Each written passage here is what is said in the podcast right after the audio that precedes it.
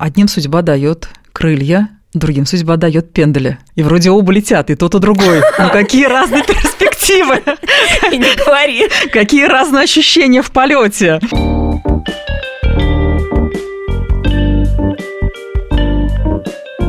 Подкаст 45+, подкаст для современных женщин, которые собираются жить лет так примерно 100, сейчас находятся где-то в середине пути. В студии я, Юлия Зинкевич, ведущая этого проекта, и у меня в гостях моя коллега, подруга и консультант по многим вопросам Луиза Улановская. Мы много лет знакомы, и нас свел в свое время маркетинг рынка недвижимости, но с тех пор Луиза проделала большой путь, стала консультантом. Мы обращаемся к Луизе с многими рабочими вопросами, например, стратегически тематические сессии в нашей компании, которые я как-то уже тут упоминала в предыдущих выпусках, нам проводила Луиза. Также мы вместе делаем а, большие маркетинговые исследования, и многое нас связывает, но в первую очередь, почему Луиза сегодня согласилась прийти ко мне, потому что она также находится в той возрастной категории, о которой мы говорим, как мы помним, наша основная аудитория – это женщины, которым от 45 до 59 лет. Луиза, сколько тебе лет? Мне 50. Я как раз прям вот в середине того пути, о котором ты говоришь. Отличный возраст, круглая дата, красивая женщина напротив. Луиза за последние годы стала преподавателем большого количества ведущих вузов страны. В каких ты сейчас преподаешь вузах? Я за последние три года преподаю много в высшей школе экономики,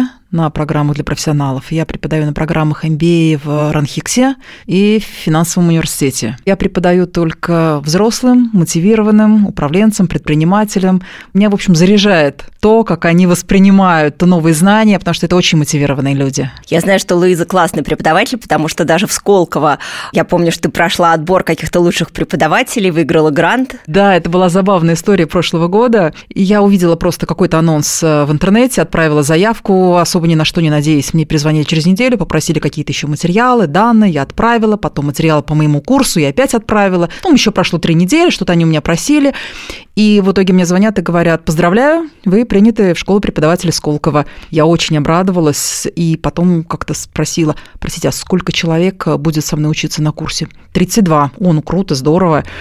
Следующий вопрос, просто после него я подпрыгнул до потолка. Сколько было заявок подано? Он говорит, 950. Спасибо большое. Ну, нормальная статистика. В общем, да. хороший Луиза преподаватель, можете не сомневаться. И поэтому сегодня мы поговорим про планы, про жизненные планы, про бизнес-планирование и про планирование жизни. Этот вопрос, мне кажется, сейчас волнует всех, потому что у многих планы изменили свои траектории. И когда мы готовились к этому разговору, мы поняли, что мы немножко с разных ракурсов вообще смотрим на вопрос. То есть для меня меня жизненный план – это какая-то такая история длиною в жизнь. Вот в детстве я мечтала о том-то, а в старости я хочу прийти туда-то. А у Луизы более сфокусированный взгляд на вещи. Но давай по порядку. О чем ты в детстве мечтала? И удалось ли тебе воплотить детские мечты? Я была очень застенчивым, нерешительным ребенком, который очень не любил общаться, очень не любил незнакомых людей. В это сейчас сложно поверить. Ну, это все тренируется. Поэтому, естественно, все мои мечты были связаны с каким-то уединением и книгами. Я обожала книги библиотеки, поэтому поэтому хотела быть библиотекарем. И очень любила природу, лес. Можно я буду работать где-нибудь лесником, изучать вот э, птичек, зверушек и, и ни растения. одного человека на и ни одного человека. вокруг. А почему? Потому что я не очень понимала людей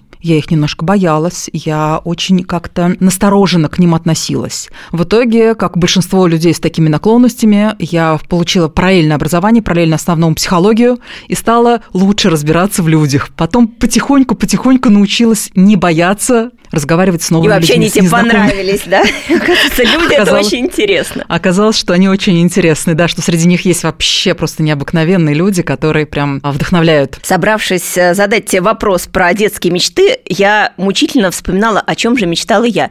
Я ничего такого внятного не вспомнила, кроме того, что, наверное, у меня как-то сразу все было понятно. То есть я вот с раннего детства, еще до школы, училась в литературной студии у Эдуарда Успенского, автора «Чебурашки». И не знаю, хотела ли я быть писателем, но как-то было очевидно, что я к этому приспособлена. То есть сторителлинг был предопределен. И я в своей жизни сочинила одно единственное стихотворение. Это было тогда в возрасте 6 лет. 40 лет я его помню. Значит, стихотворение было такое – Букетик Цветик шел домой. Купил мешок картошки. Зашел он к другу своему и взял свое лукошко. Потом пришел к себе домой, переодел сапожки и снова вышел за водой, забыв закрыть окошко. В общем, а ярко выраженной мечты у меня не было. То есть лесником ты не стала, библиотекарем ты не стала. Да, но зато следующая моя мечта абсолютно осуществилась, потому что я хотела узнать людей, я хотела научиться их понимать, и да, я это, в общем, с лихвой достигла. Потом следующая моя мечта была путешествовать по миру, но не как турист, а путешествовать, узнавая людей, узнавая страны, работать. И это тоже мечта осуществилась, потому что... А как она у меня появилась? Я училась в одной из лучших школ города с углубленным изучением французского языка, и все наши учителя, даже в глухие в 80-е годы, проходили стажировку во Франции. Дело было в Казани. Странах. Да, да, это было в Казани. Это была одна из лучших школ города тогда. Соответственно, наши учителя принесли нам дух свободы, независимости, прогрессивный вот такой вот взгляд на мир. И да, мы, конечно, конечно, хотели очень путешествовать. Мы вышли из школы с таким ярким, широким взглядом. Соответственно, я подумала, что я бы хотела не просто смотреть на мир из окна туристического автобуса, а узнать его глубже, поработать, может быть, какие-то проекты и что в итоге? В итоге все осуществилось, потому что я объездила полстраны и, в общем, довольно много стран мира, причем не только как туристка, но и как э, участница каких-то международных проектов. Отличный путь. Ты многие годы была директором по маркетингу крупнейшего девелоперского холдинга. Потом в какой-то момент карьера твоя сделала виток, и вот сейчас твоя основная тема – это преподавание. Да, как я понимаю? Основная тема все-таки консалтинг, а преподавание из моего любимого хобби превратилось, да, в большую часть потому что сейчас я преподаю сколько? 100-120 часов в месяц перед очень требовательной аудиторией, это много. В твоих планах был вот этот переход? Вообще, как ты планируешь следующий какой-то шаг карьерный? На самом деле такой переход был, и планы такие были, просто они случились несколько раньше, с одной стороны, раньше, чем я планировала, но позже, чем этим надо было заняться. Очень такой интересный момент.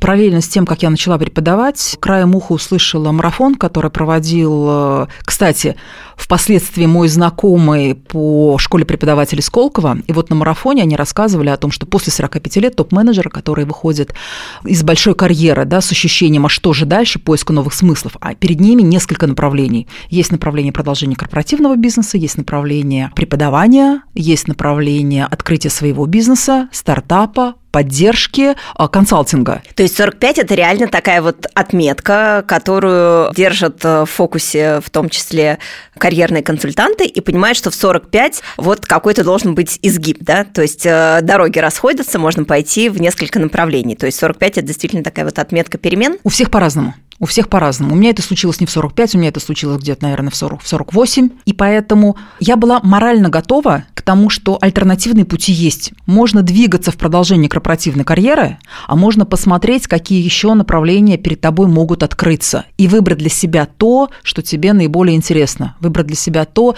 от чего ты испытываешь кайф. Вот смотри, карьерный путь – это, мне кажется, как раз из тех больших блоков, которые мы действительно как-то планируем загодя. Мне кажется, вообще большие блоки планирования планирования. Это там крыша над головой, это дом. Потом нам всем хочется ближе к земле, и мы начинаем мечтать про домик в деревне, да, обычно дача, чтобы походить босиком по траве. Потом обучение детей. Обычно это долгосрочные проекты. Мы понимаем, что дети подрастают, надо будет их отправлять в вузы, начинаем откладывать на это образование или не откладывать. И большие, мне кажется, какие-то шаги – это вот изменения в карьере, и это то, что действительно ну, требует вовлеченности на протяжении длинных каких-то отрезков отрезков. Были ли у тебя какие-то превентивные шаги для того, чтобы вот этот виток произошел безболезненно? Вообще, почему преподавание?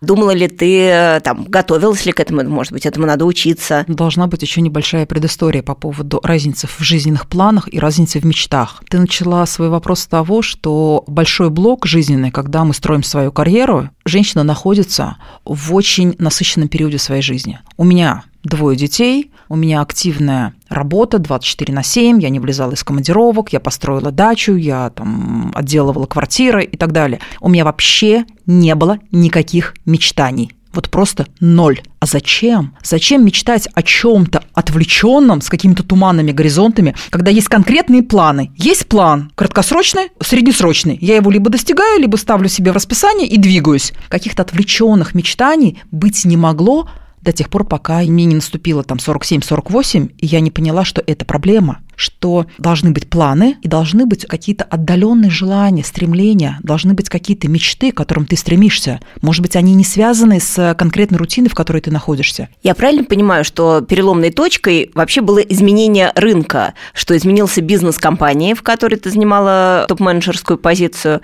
и она там ушла с рынка или изменила свою специфику, и просто эта возможность захлопнулась, да, а для того, чтобы получить аналогичного уровня там позицию в другой компании, тоже было не самое подходящее время, потому что, ну, тут началась зона турбулентности, карантина и все остальное, да, то есть ты оказалась в точке, когда нужно было придумать какой-то иной ход. Ты знаешь, здесь сразу же вспоминается армянская пословица. В Армении есть очень классное выражение «у Бога тысяча и одна дверь. Если даже закроются тысячи дверей, останется одна, и она перед тобой откроется. То есть нужно просто знать, что есть тысячи и одна дверь. Если перед тобой закрываются, закрываются, закрываются двери, ты сам для себя их не закрывай. Ты всегда точно найдешь решение, и дальше за этой дверью будет другая, другая, другая. У меня так и получилось. Я, уйдя из э, большой компании, я начала работать на проектах, я начала работать в консалтинге, это оказалось успешным. И параллельно меня пригласили как продолжение. После какой-то конференции меня пригласили преподавать. Слушай, если бы ты только знала, как было страшно первый раз выходить в аудиторию. Это была аудитория топ-менеджеров, программа развития То есть сразу бизнеса. тебя бросили в Меня омут сразу... взрослых людей, не, не студентов. просто взрослых, это были управленцы, это были топы. Это было три года назад, никакой предварительной подготовки не было, мне просто дали название темы и вперед. Я заходила дрожа, я заходила волнуясь очень сильно. Но, как это ни странно, это ситуация, при которой после этого же занятия первый студент, который пришел на это занятие, меня отслушал, спустя полгода потребовал в деканате, чтобы я стала его научным руководителем.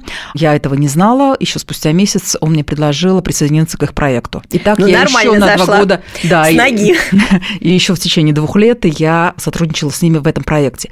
Поэтому это к вопросу о том, что закрывается одна дверь, посмотри, совершенно точно будут открываться другие двери. Это правда. У меня ну, за последние две недели произошло несколько событий. То есть я прощалась с одним серьезным куском жизни и очень переживала на эту тему, рефлексировала. То есть я закрывала там какую-то историю в любимом городе, уезжала из места, где я была абсолютно счастлива. И очень у меня было много эмоций на этот счет. Но в тот день, когда вынесли последнее кресло из этой квартиры, я получила известие о том, что открывается новая дверь. Я поняла, зачем все это было. А это, кстати, тема тема очень важная по поводу планов и мечтаний. Потому что одно из важных моих правил – всегда просчитывать альтернативный сценарий, всегда просчитывать альтернативные варианты. Если у тебя есть какие-то планы, если у тебя есть какой-то сценарий, который ты больше всего хочешь, у тебя есть какая-то мечта, которую больше всего хочешь, и с той силой, насколько ты этого хочешь, придумай себе альтернативный вариант, чтобы он по силе, по мощи, по твоим стремлениям был сопоставим с целью номер один – вот у меня в моих правилах всегда срабатывает таким Даже образом. если чего-то ты хочешь очень сильно, ты все равно, чтобы перебить вот это желание, рядом выкладываешь другую дорожку? Да. Интересный да. подход. Да, и, во-первых, разочарование, если что-то не получится, ты же понимаешь, что-то может пойти не так, не потому, что ты недостаточно хорошо старалась или недостаточно усилий приложила, что-то может пойти не так по независящим от тебя обстоятельствам. И альтернативный сценарий позволяет себе, во-первых, увереннее чувствовать себя, даже если что-то пойдет не так, у тебя есть альтернативный сценарий. Второе, просчитывание рисков по двум сценариям все равно тренирует мозги. Правда, здесь есть обратная сторона, потому что бесконечный просчет рисков иногда мешает какой-то спонтанности. Я вот только сейчас, в свои 50, начала снова учиться спонтанности, снова учиться движению такому непросчитываемому. Кстати, оказалось очень интересно. Вот это один из вопросов, который я хотела тебе задать. Вот как ты предполагаешь лучше подходить к планированию? Из оптимистической позиции или все время иметь в виду, что какие-то черные лебеди могут приплыть, и наши планы могут э, перевернуться с ног на голову просто в силу каких-то обстоятельств, которые потребуют быстрых решений, которые совершенно вообще у нас в графике не стояли? Слушай, я не оптимист ни разу и не пессимист. Я такой реалист. Мне вообще не важно, стакан наполовину полон, наполовину пустой. Мне важно, что налито в стакане. Поэтому с моей стороны, если что-то идет не так, первое, анализ. Почему это идет не так, что может повлиять. Второе, как я уже сказала, какие-то альтернативные сценарии. Третье, находить точку опоры в себе. У нас сейчас с тобой в стаканах в студии вода, но мне кажется, после эфира мы пойдем выпьем винишко. Хорошо будет. Конечно, конечно. У меня есть э, любимый художник-граффитист, такой Тимофей Радя из Екатеринбурга. И у него роскошная была работа. Это было два фасада одного здания. С одной стороны было написано «Загадай желание», а с другой стороны исполняй загаданное. Вот я очень верю в то, что когда ты что-то загадал, дальше найди путь к реализации. Одна моя подруга сказала, мы с ней разговаривали как раз э, на тему, что волнует нас, о чем мы задумываемся в нашем возрасте. Да, она сказала, я в последнее время своим подругам желаю исполнения желаний в момент желания не в будущем когда-нибудь, не через какое-то время, а чтобы ты сейчас это пожелала, и оно исполнилось тогда, когда ты этого желаешь больше всего на свете. Ну да, вовремя оно важнее, чем когда-нибудь может быть. Это, кстати, синдром отложенной жизни очень характерен был для наших родителей, которые все время откладывали. Ну ладно, мы потерпим, мы как-то ужмемся, мы как-нибудь э, примиримся, а вот зато наши дети будут жить, а зато на пенсии мы заживем. И вот сейчас к нашему возрасту практически все, с кем я разговаривала, и я сама абсолютно уверена, здесь и сейчас. Все, что нужно сделать, это найти в себе кайф от жизни здесь и сейчас. Когда мы готовились с тобой к эфиру, ты опрашивала своих подруг. Я в телеграм-канале, кстати, у нас есть телеграм-канал у проекта 45+, будем рады вас там видеть. Тоже задала вопрос про жизненные планы, как э, представляли себе пять лет назад наши э, собеседники свою сегодняшнюю жизнь и о чем они мечтают, в какой точке они хотят оказаться еще через пять лет. И я получила в том числе такие ответы, ну, а какие сейчас мечты и планы, если, с одной стороны, только что купил там участок земли под дом своей мечты, а с другой стороны, думаешь, в какую страну уехать. И вот этот вот момент хаоса, он сейчас, ну, действительно, мне кажется, очень многих триггерит, и фокус сбит. И когда у тебя есть э, какой-то внятный вектор, когда ты знаешь, куда ты хочешь прийти, вообще считается, что такой вот средний жизненный цикл, это связано, а, не знаю, с луной, звездами или еще чем-то, я услышала вот эту отметку от астролога, что вообще жизненные циклы, они в среднем по 9 лет. И она меня спрашивала, о чем ты мечтал 9 лет назад? Я очень удивилась, почему такая отметка, но удивительным образом достала из-за шкафа там свою карту желаний, обнаружила, что я действительно 9 лет назад составляла, и вот э, последовательно там все это реализовывалось. Это я к чему? Что когда вот есть вектор и есть план, очень легко жить. То есть ты принимаешь решение все-таки бежать в сторону мечты, э, идти, э, лежать в сторону мечты, ну, хоть как-то, да, иметь в виду точку, куда ты хочешь прийти. А когда этих точек вот пять, можешь дом построить, можешь билет купить, ты не очень эффективен, мне кажется, что есть вот из-за этого элемента хаоса элемент неэффективности, потому что ты не знаешь, куда бежать, и стоишь такой в раскоряку и что делать? И вот это тебя сбивает. У тебя нет такого? Ты знаешь, мне кажется, нужно различать стратегию и тактику в этом случае. Смотри, это можно пояснить на примере стратегического управления компаниями. Что такое стратегия? Ты рисуешь направление, в котором ты хочешь развиваться, ты оцениваешь ресурсы, которые тебе в будущем понадобятся, чтобы развиваться, ты оцениваешь достижения, которые ты будешь отмечать в будущем, но при этом дорога, которой ты можешь прийти из точки А до точки Б, она может быть абсолютно разной. Когда мы рисуем свои жизненные планы,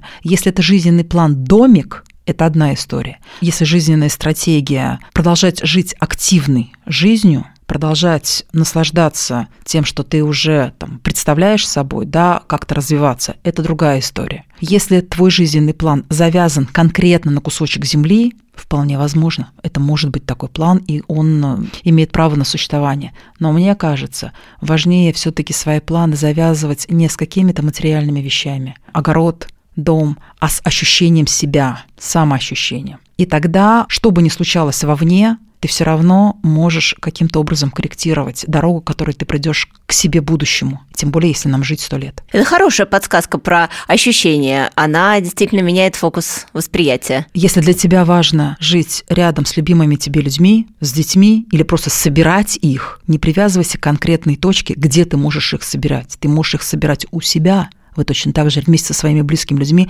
можете собираться рядом с ними. И если тебе важны люди в данном случае, тогда твоя стратегия не меняется. Ты просто свою стратегию нацеливаешь на то, чтобы сохранить отношения с ними, чтобы стать им нужной, так же, как они тебе нужны. И вот там твой фокус.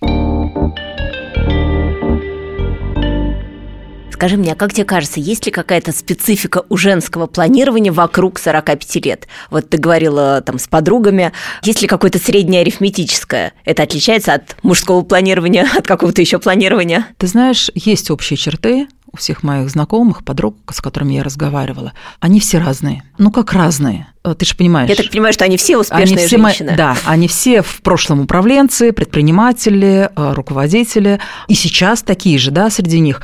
Они все самостоятельные, самодостаточные, ну, потому что это мои подруги, мое окружение. Потому что мне с ними интересно. Найти своих и успокоиться. Да, но несмотря на то, что они все разные, есть то, что их объединяет. Есть две ключевые вещи, которые высказали большинство. Одна из них заключается в том, что все хотят добиться финансовой свободы, финансовой независимости. И для этого уже сейчас и пять лет назад они начали планировать конкретные действия. Кто-то из моих подруг активно занялся трейдингом, кто-то начал, как мы с подругой, открыли собственный бизнес, стали предпринимателями и проходим все То есть, циклы. помимо преподавания и консалтинга, ты еще и бизнесмен. Да.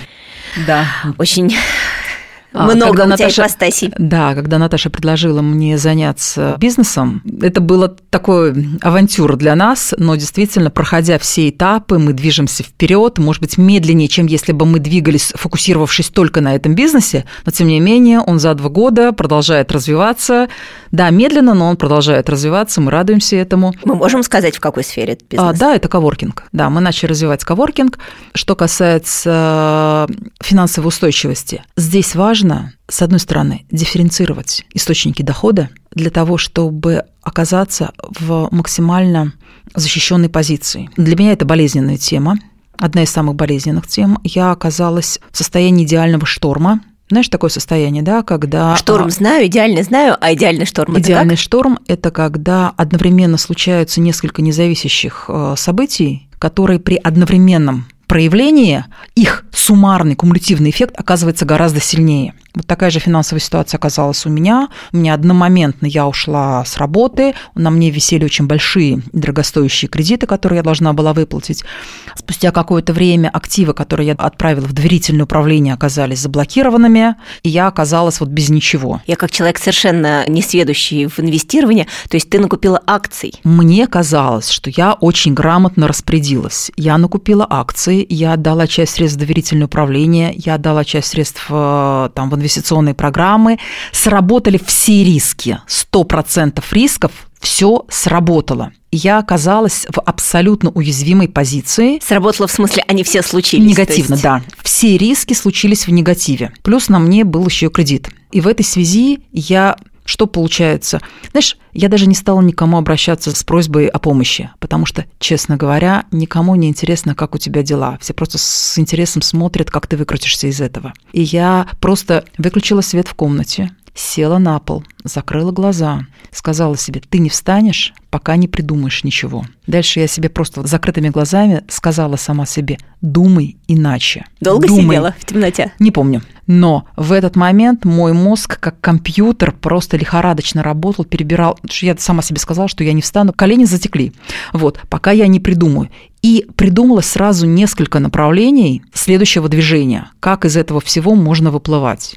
Ну и, собственно, то состояние, в котором я сейчас нахожусь, следствие позиции «думай иначе». Потому что когда мы э, находимся в рутине, когда мы идем привычной для себя дорогой, нам не открывается то, что называется третий глаз, нам не открывается еще одна дверь, которую мы не замечали. Когда мы фокусируемся с другой точки зрения, с другого ракурса, с другого угла, мы а, понимаем, что на самом деле возможностей очень много – ты меня вначале спрашивала, вот это случайно пришло или не случайно пришло? Возможно, случайно. Возможно, нет. Возможно, это те самые двери, которые начали открываться после того, как я вышла на новую дорогу. Наверное, как-то так. Поэтому финансовая ситуация, которая сложилась вот в этом идеальном шторме, она длилась, ну, наверное, 2-3 года. Это было тяжело, это было сложное время. Я думаю, что те, кто пережили пандемию в сложный период времени, многих это могло коснуться. Сколько времени заняло становление в новом качестве, в новой роли? Оно продолжается. И да, дифференциация там, вложений финансовых не всегда срабатывает, но твое умение думать об альтернативах срабатывает 100%. Ты спрашивала про жизненные планы моих подруг. Так вот, сто процентов, в чем сходятся все мои знакомые, все мои подруги, с которыми я поговорила перед этим эфиром, сходятся во мнении, нужно заранее просчитывать, на что ты будешь жить через 5 лет, через 10 лет, через 15 лет. Тогда, когда ты уже не сможешь так активно работать, как сейчас. Тогда, когда твои потребности будут меняться. И финансовое планирование – это чем раньше ты займешься, тем лучше для тебя. Финансовое планирование – это только один из аспектов жизни. Давай все-таки посмотрим шире. У нас вообще подкаст строится по принципу колеса баланса, да, то есть мы смотрим вообще, из чего наша жизнь состоит, и последовательно говорим на разные темы. То о любви, еще будем говорить, то о телесности, то там, о самореализации. Все-таки финансы – это только одна из э, частей вообще нашего колеса баланса. Давай про другие сферы.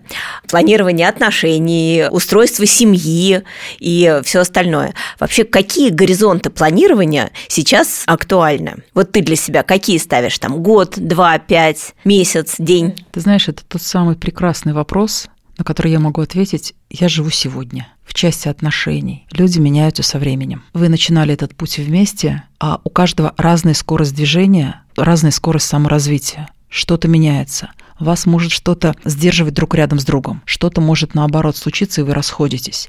Поэтому в части горизонта планирования, да, у меня есть свои планы.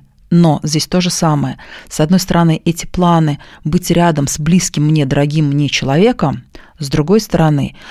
С другой стороны, наверное, не факт, что это должен быть тот человек, с которым ты уже пробыла какое-то время, и может быть какая-то замена игрока, да? Да, да, вполне возможно. Точно так же, как и я могу оказаться в той самой заменой игрока для кого-то. Ну, бывает счастливый случай, когда жизнь нас сводит с тем, с кем мы проживем э, еще там какой-то отрезок жизни. А бывает так, что для того, чтобы эта встреча случилась, нужно купить лотерейный билет. Ну, то есть э, я знаю многих своих подруг, которые прям имели проект построить отношения и быть там не одни, а в паре, завести детей, построить общий дом или еще что-то. Это у них был проект, и они делали последовательные шаги. То есть они искали, где где там можно познакомиться, они выбирали. Мне кажется, это отдельный проект, э, вообще такой же трудозатратный и затратный там по времени, как э, все наши там рабочие дела и прочие дела. Вот занимаешься ли ты таким планированием? Можно такое спрашивать? Да, можно, нет, не занимаюсь.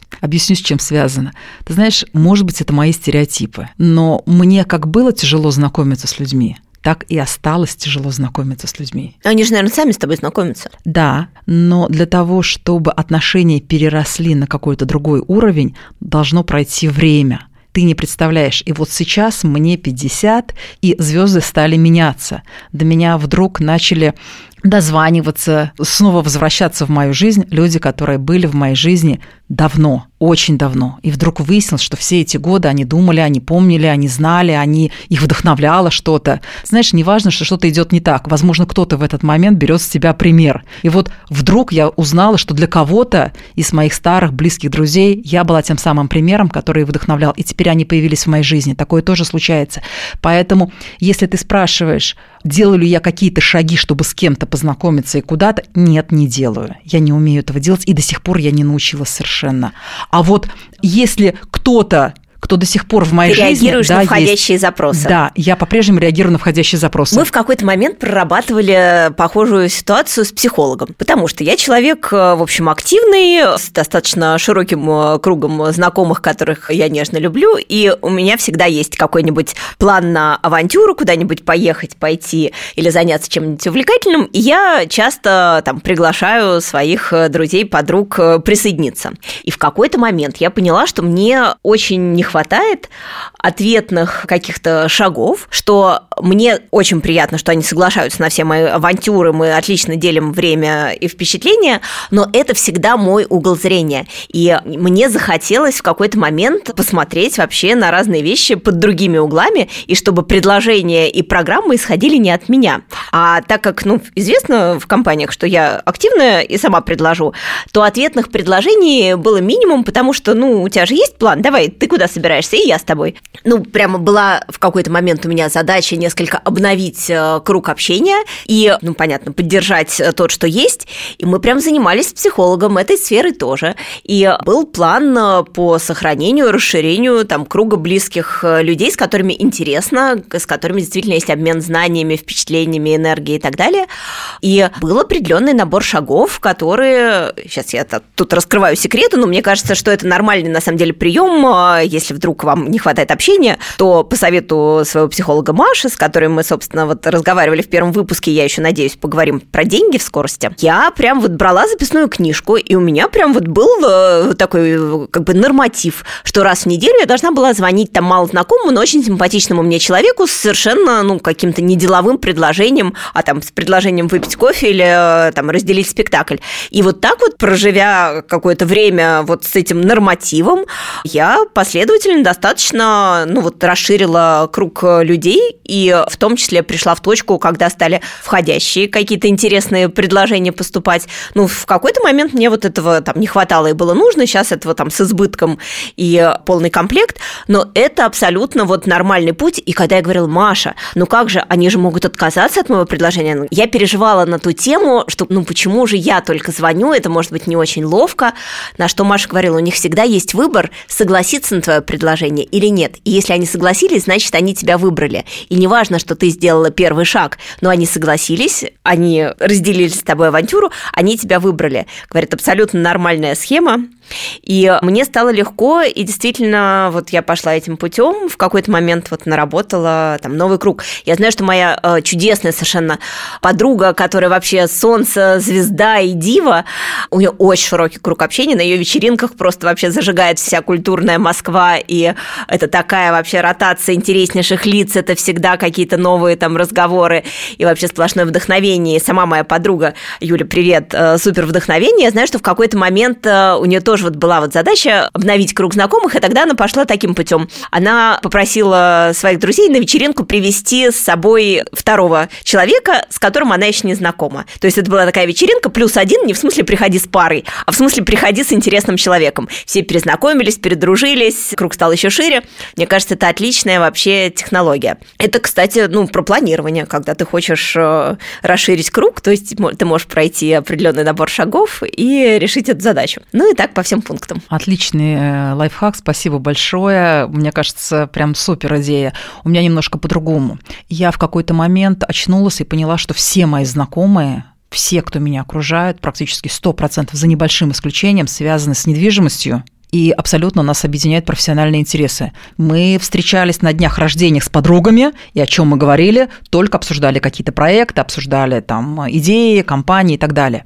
И у меня тогда появилась мечта, я хочу, чтобы у меня расширился круг общения чтобы я не была только связана с людьми, которые непосредственно занимаются недвижимостью, чтобы в моей жизни появились не менее интересные, глубокие люди с э, какой-то своей харизмой из других сфер. И здесь как раз мне безумно помогло мое преподавание, потому что сейчас, благодаря преподаванию, причем абсолютно и прямо, и косвенно, в мою жизнь вошли абсолютно новые люди. А параллельно с этим в моей жизни стали притягиваться какие-то совершенно фантастические люди, кто-то из старой жизни, кто-то из новой совершенно. Но что я хочу вот прям важное сказать, если ты хочешь расширять круг общения за счет тех, кто тебе интересен, важно самой оставаться интересной тем, кто интересен тебе.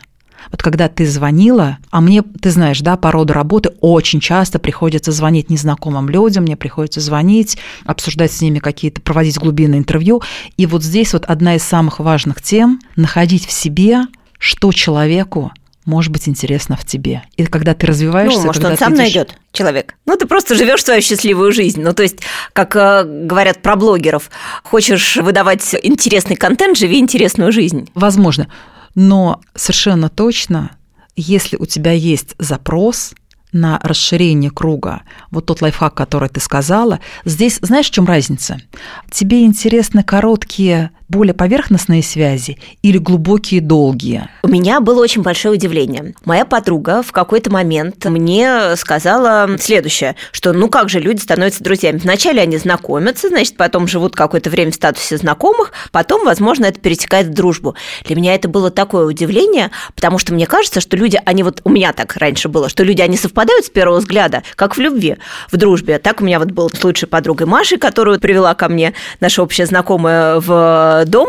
У меня был маленький Борька, сын трехмесячный. Маша э, вот пришла ко мне в дом впервые, увидела меня, увидела Борьку, увидела мою маленькую там дочь в тот момент Сашку, полюбила нас вот просто вот с порога, и вот мы дружим, не знаю сколько, ну, лет 25 примерно. Мы дружим с Машей, мы поговорим про родителей. Это будет один из следующих эфиров. У нее совершенно удивительные родители, и я думаю, это будет интересный разговор. Так вот, у нас была дружба с первого взгляда. Вот она вошла на порог моего дома, и все. И вот мы дружим э, многие годы. И так э, с большинством людей. То есть там своего лучшего друга я в свое время выбрала. Я решила, что я буду дружить с этим человеком. Наша общая знакомая все время мне говорила, ты должна познакомиться там с этим парнем, потому что у него синий коридор, и у тебя синий коридор. Я думаю, странная какая причина для знакомства. Она говорит, у тебя рыжая кухня, и у него рыжая кухня. Вы должны познакомиться. Я думаю, еще более странная причина для знакомства. А потом я увидела, что он ведет экскурсию в троллейбусе «Букашка» по Садовому кольцу с журналом «Сизонс», по-моему, или что-то. Подумала, ну ладно, я столько уже слышала про этого персонажа, ну пойду послушаю его экскурсию. Я поехала на этом троллейбусе «Букашка». Вот была экскурсия, посмотреть налево, посмотреть направо. Потом я задала какой-то вопрос экскурсоводу. Он мне ничего внятного не ответил, примерно отправил меня куда-то. Э, ничего не получилось. Но в целом, как он разговаривал и вообще о чем э, он вел экскурсию, на что обращал внимание, мне понравилось. Я решила, все равно ты будешь моим другом. И натурально я его выбрала себе в лучшие друзья. А он делает огромные такие велопроекты и много всяких других красивых проектов. Вот, ну, постепенно по схеме там вот э, подруги, которая говорила вначале знакомые, потом перейдет в дружбу, я решила, что нет, все равно мы будем с тобой дружить, потому что мне с тобой интересно. Ну и вот так вот я постепенно там в одном проекте приняла участие, там мы что-то по работе пересеклись в другом, а потом какие-то у нас были общие компании, общие новые года, а с тех пор прошло много лет, и мы там объехали вместе полстраны и полмира, и, ну, это очень большой такой, ну, весомый фрагмент моей жизни. Действительно, ну, такой очень мой важный собеседник и группа поддержки. Но это вот прям натуральная история. Это отношения, не знаю, сейчас э, друг мой э, я надеюсь, он не услышит этот подкаст, потому что он прочитал, что это только для женщин, сказал, я не буду слушать. Я говорю, ну, молодец, тебе не надо. Вот. Но в целом это была история, вот, в которой у меня был такой вот выбор, и был план, что да, это мой собеседник, это мой друг, все так и будет. И, в общем, так все и получилось. Мне кажется, мы счастливы, что есть друг у друга. Отличная история. У меня за последние полгода, ну, может быть, месяцев 7-8, два человека оказалось э, в моем близком окружении, совершенно неожиданно для меня. Одну историю расскажу. Я пришла на собеседование, не то чтобы это была компания, в которой я хотела работать, но меня пригласили, окей, все было хорошо, мы прекрасно проговорили два часа с генеральным директором, и чувствуем, что у обоих возник какой-то интерес. Ну, то есть нам, нам прямо интересно. А дальше ничего не последовало. Ну, то есть не было повторного звонка, ничего, ну, окей, господи, ничего нет, каждый занимался своими делами. Спустя некоторое время мне по какой-то надобности для очередного исследования, мне важно было исследовать там людей определенного статуса, задать им какие-то вопросы, я позвонила, и моя собеседница, тот самый генеральный директор, с такой радостью в голосе вдруг мне по телефону говорит, я приглашаю ее поговорить на определенную тему, она с такой радостью, боже, боже мой, я ждала, что ты позвонишь. Окей, хорошо, мы встретились, мы поговорили и поняли, что на самом деле, да, работать вместе не получилось, но зато мы безумно интересны друг другу. Человек оказался настолько мне близким по духу, настолько мне интересным. Моя ровесница пошла на курсы вождения мотоциклов, она занимается танго, в ней столько энергии. Спустя там месяц-два общения вдруг выясняется, что мы еще и родились в один день. С разницей в год, и мы на глубинном уровне друг друга понимаем, а на поведенческом уровне мы абсолютно разные, но, видимо, вот это самое и притягивает. И второй человек оказался из той же вселенной. Человек, с которым мы на глубинном уровне абсолютно друг друга понимаем, очень близко чувствуем друг друга, но с точки зрения поведенческих паттернов абсолютно разные. И этим мы притягиваемся, потому что мы реально прям вот искрит очень интересное общение. И вот эти два человека оказались в моей жизни за последние полгода. Мне пока я наслаждаюсь общением с ними обоими, потому что это классно. Слушай, ну совет Маши, что ты трубку-то сними да позвони, и человек тебя выберет или нет, он рабочий. Он рабочий, абсолютно. Я собиралась сделать отдельный эфир про друзей, но, видишь, мы пошли в эту тему, и, мне кажется, есть да. что запланировать в этой сфере, потому что ты знаешь, э, что показывает исследование? Я слышала об этом в подкасте, мне кажется, никакого правильно. Если вам будет интересно, найдите этот эфир. Речь о чем была? Что было очень долгоиграющее исследование длиной, там, не знаю, 75 лет. И в нем участвовало много студентов э, Гарварда, с одной стороны, а с другой стороны, жители Бостона не столь образованные, не столь, возможно, состоятельные. И вот на протяжении нескольких десятилетий жизни замеряли условно уровень счастья. И оказалось, что ни с деньгами, ни с парностью, непарностью счастье не так связано, как с большим количеством близких человеческих связей, дружеских, там, родственных и так далее. И я очень это как-то запомнила, и я в это очень верю, потому что нет большей поддержки, чем а, близкие люди рядом, и я все время живу вот из какой-то такой установки. Для меня, как для человека, который в принципе сохраняет все связи, не зря я преподаю удержание клиентов, лояльность и так далее, в том числе, да, для меня очень важно сохранять связь с теми людьми, с которыми ты знаком долго, с теми, с теми людьми, которые глубоко вошли в твою жизнь, и мне прям страшно с ними рвать.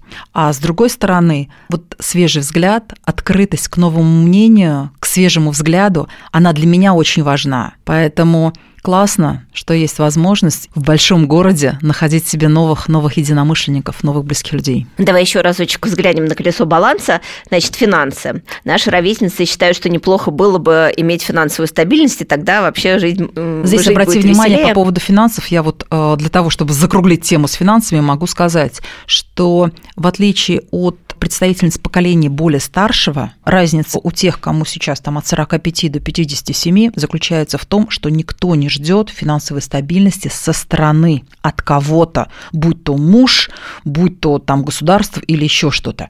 Как раз э, мои подруги заинтересованы в том, чтобы самим обеспечить себе некую финансовую свободу. Это важно. Это подход нормальный, но мне кажется, что он не стопроцентный. То есть это, конечно, большой бонус и большое облегчение. Но у меня, например, вообще нет э, такого приоритета. То есть э, у нас в семье всегда у мамы была установка, ну что такое деньги, это вода, они приходят, уходят. И тут вдруг в какой-то момент э, я поняла, ну просто вот в этой зоне турбулентности, я поняла, что действительно вот деньги – это тот ресурс, который очень легко там обменять на там детское там какое-то новое образование, на переезды, Так на это там, и есть, так это и есть. Деньги же нужны не сами по себе, а именно как ресурс. Ну, то есть, как говорит моя невестка, богатый человек не тот, кто много тратит, а тот, кто много откладывает. Я копила, наверное, лет семь себе на пассивный доход и на пенсию. Я была очень собой горда, это была вообще прям моя зона роста, что я научилась откладывать каждый месяц. У меня была там специальная накопительная программа в банке. В феврале 22 года я все сняла и закрыла там долги за дачу, и осталась опять в нулевой точке. В общем, я поняла, что в целом вот никак э, финансы не влияют э, на мое ощущение счастья и даже на чувство стабильности. Я просто понимаю, что в тот момент, когда резко нужны деньги, а их вот в кармане нет, я просто знаю, что я могу их заработать, если мне будет очень надо. То есть, причем я совершенно не боюсь разного типа работ. Я могу делать ее иногда, эту работу, круглосуточно. То есть, вот когда был острый момент, когда надо было там мальчиков отправлять э, в сторону казахской границы, а лучше в Аргентину, ну, деньги как-то вообще в принципе закончились, потому что контракты заморозились, еще что-то. Вот э, я провела, помнишь, у нас с тобой тогда был момент э, большого исследования, я провела не одну ночь и не одни выходные за тем, что я занималась работой совсем неквалифицированной, но я просто хорошо умею делать некую там ручную работу, да, и я просто занималась расшифровками для того, чтобы быстро заработать там сумму денег на билет, да, ну, то есть у меня вот нет э, зависимости от э, денег, как вот от критерия который вообще влияет на качество моей жизни. Вот ты знаешь, ты сейчас, когда рассказывала вот эту историю, я вспомнила мою любимую метафору. Я даже не думала, что сегодня буду о ней говорить, но на самом деле метафору я ее часто использую про большую белую птицу.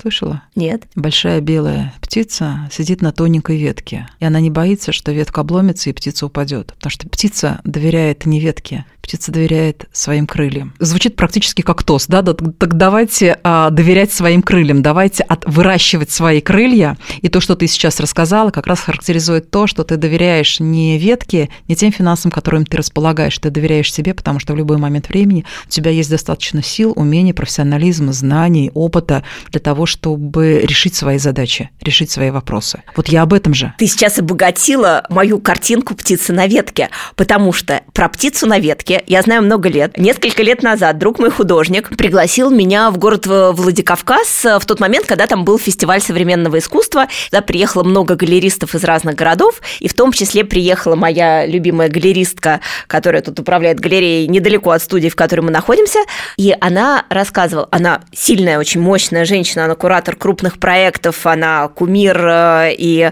вообще образец для подражания, но она, вот будучи сильной и мощной, иногда она может быть э, ну, более настойчивой, чем комфортно окружающим. И она говорит, когда я чувствую, что я начинаю давить, я представляю себя птицей на ветке, и вот я вот прям закрываю глаза, и вот понимаю, что ветка подо мной качается и не ломается. И вот я вот, когда вот ловлю вот этот вот баланс, то дальше наступает легкость. я вот эту картинку всегда себе представляла, вот когда я думала про легкость, когда вот мне надо было пережить какой-то тяжелый момент, у меня вот это вот была перед глазами картинка птицы на ветке. А тут, оказывается, у птицы еще есть крылья. И вот почему она легкая, потому что если что, она взлетит. Так что вот. ты обогатила мою картинку. Спасибо. Да, на самом деле ты же понимаешь, лететь можно по-разному. Одним судьба дает крылья, другим судьба дает пенделя. И вроде оба летят, и тот, и другой. Ну какие разные перспективы. И не говори. Какие разные ощущения в полете. Так вот, поскольку мы с тобой собрались все-таки после подкаста выпить бокал вина, почтем это за тост, да, чтобы все-таки нам судьба дала крылья. И не приходилось ждать пенделя от судьбы. Итак, значит, финансы, друзья, круг общения. Есть ли у тебя какое-то планирование в э, части семьи? Относительно детей, ты их уже там выучила, поставила на какую-то дорогу, дальше как сами полетят, так полетят, или ты для них наметила какую-то траекторию и все время их отдергиваешь и говоришь, ну-ка, вернитесь, у нас тут это жизненные планы. Ой, спасибо тебе большое за этот прекрасный вопрос. Слушай, вот что касается стратегии, планов и вообще жизни по поводу детей. Помнишь, мы начали с тобой разговор с того, о чем мы мечтали в детстве? Ну, я-то точно мечтала, что у меня будет две девочки. Я мечтала об этом еще с подросткового возраста. Имена я придумала... Вот именно так, да? Да, две да, девочки? что у меня будут две девочки, да. Имена я придумала еще там лет в 14-17. Я знала, что это будут а какие-то интересные, красивые интернациональные имена. Алиса и Вероника. И мне принципиально важно ну, было... у тебя очень красивое имя, Луиза, и у них тоже Они звуч... красиво звучали на любых языках, чтобы на какой бы язык... Э, ну, то есть они были такие интернациональные имена, слегка необычные, но при этом понятные. И самое главное... Да, кстати, Наверное, это будет э, уместно. Не далее, как вчера, дочь э, получила посылку из Великобритании. Она получила диплом Лондонской школы экономики, диплом с отличием. Она закончила, да, да она закончила это старшая, в прошлом да? году. Да, старшая. Хорошо она закончила получилось. А, МИЭФ, Московский институт экономики и финансов при Вышке. Там была совместная программа двух дипломов. И вот она только-только получила. Да, шикарное образование. Она увлекается и она занимается экономикой вот, работает, учится в магистратуре. Младшая тоже эко, но, но это только экология, абсолютно убежденный эколог. Она идейный. Вы дома сортируете мусор? Мы не просто сортируем у нас осознанное потребление. Мы стараемся не брать пакеты, мы ходим с многоразовой тарой, мы сортируем мусор, мы одежду не выбрасываем, а донашиваем, несмотря на то, что у нас есть возможность э, купить любую, ну, как бы разную одежду, но это прям осознанное потребление. И здесь очень важно, я уважаю это в моей младшей дочери, что она готова переплатить за еду, лишь бы не есть из одноразовых пластиковых тарелок и стаканов. То есть это вот реальное осознанное потребление. Что касается траектории, которую я для них планирую, ничего я для них не планирую. Это их собственная жизнь, они должны планировать сами. Моя задача не пытаться планировать жизнь за них. Вот я для себя задачу мамы вижу в первую очередь дать им soft skills – те самые крылья, которые позволят им лететь самостоятельно, вне зависимости от того, какая погода за окном, да, какое небо, пасмурное или ясное, какое атмосферное давление, над морем они летят или над горами.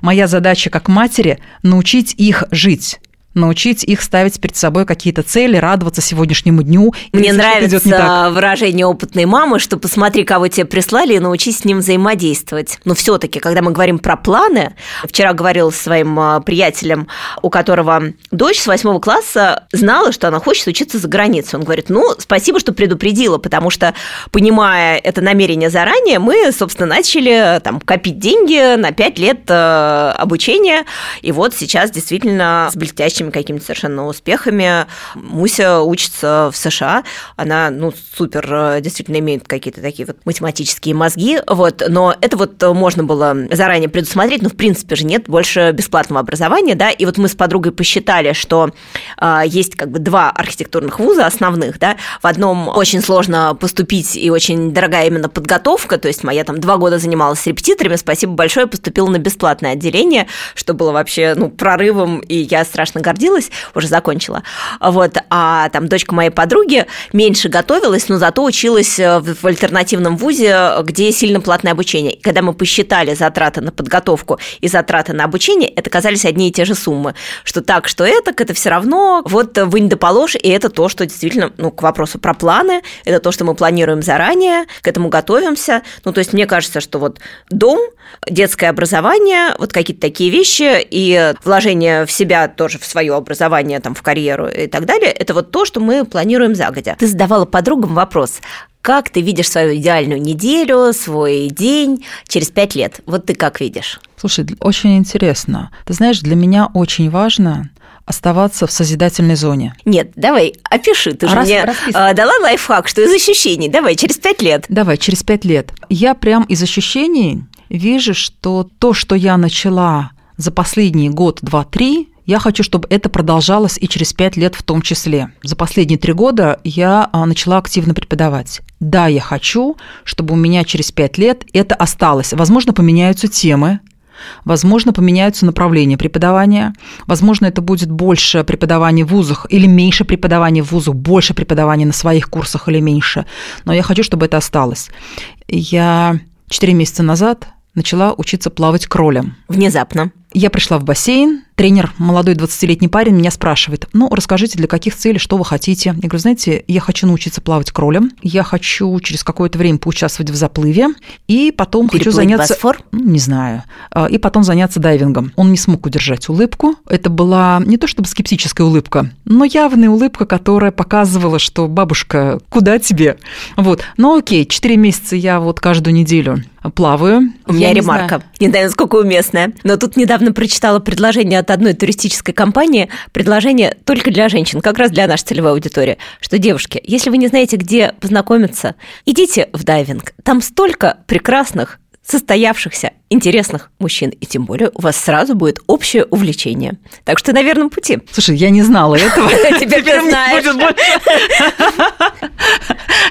Слушай, мне в голову это не приходило. На самом деле, про дайвинг, честно могу сказать, просто в том же бассейне, где я учусь плавать кролем, в этом же бассейне по воскресеньям а, какой-то клуб арендует угол, вот, и я вижу, что они там тренируются а, с оборудованием, и они там выдают сертификаты. Поэтому мне показалось, почему бы нет? Давай, как давай. раз одна из тех самых, а, это та мечта, к которой можно стремиться. Ты Про не боишься? Я, не я просто боюсь толще воды над собой. Я люблю с маской, но все таки у меня вот страха высоты нет, а страх воды надо мной Юля, есть. я не знаю, бояться или нет, я ни разу а, не пробовала, понятно. поэтому я не знаю, бояться или теоретик нет. Пока. Я, теор... я пока теоретик, я пока учусь плавать кролем. Так, хорошо, а мы говорим про то, ощущения какие через ощущения. Лет. Да, вот опиши свой через идеальный лет, день. Через пять лет идеальный день. Я не зря сказала, что я хочу оставаться в созидательной сфере, потому что тогда, когда мои подруги начали рассказывать мне, что они хотят посещать выставки, концерты, там ходить гулять, то для меня это все таки часть досуга. Я хочу, чтобы через пять лет у меня были ощущения в созидательной зоне. Я хочу, чтобы у меня была возможность осмысленно отдавать